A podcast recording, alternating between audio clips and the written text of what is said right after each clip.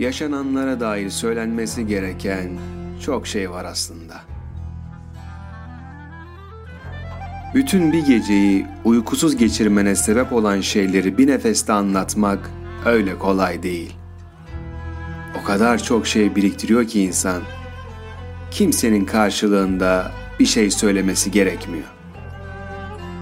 Oturup uzun uzun anlatmak, ne varsa söylemek yetiyor çoğu zaman. Karşındaki bir şey sormasa, yargılamadan, yüzünü ekşitmeden, saate çaktırmadan, bakmaya uğraşmadan, dudak bükmeden dinleyiverse, anlatacak o kadar çok şey var ki. Şimdi kalkıp da seni seviyorum desem, onu da söyleyemem ki. Bunu kendime bile söylemeye cesaret edemedim ben.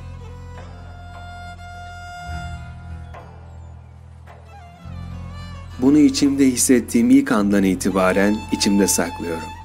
Seni saklıyorum. Parmaklarını, ellerini saklıyorum. Gülümserken kıvrılan dudaklarını saklıyorum. Hoşçakallarını saklıyorum. Bembeyaz yüzüne bir anda dolan şaşkınlıklarını saklıyorum.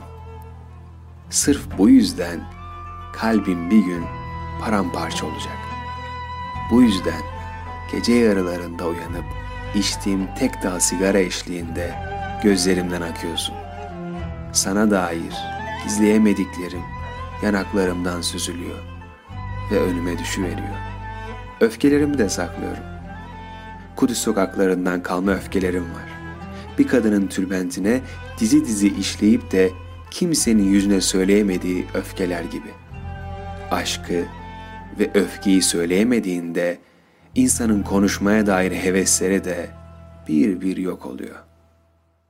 Ve sonra susuyorsun.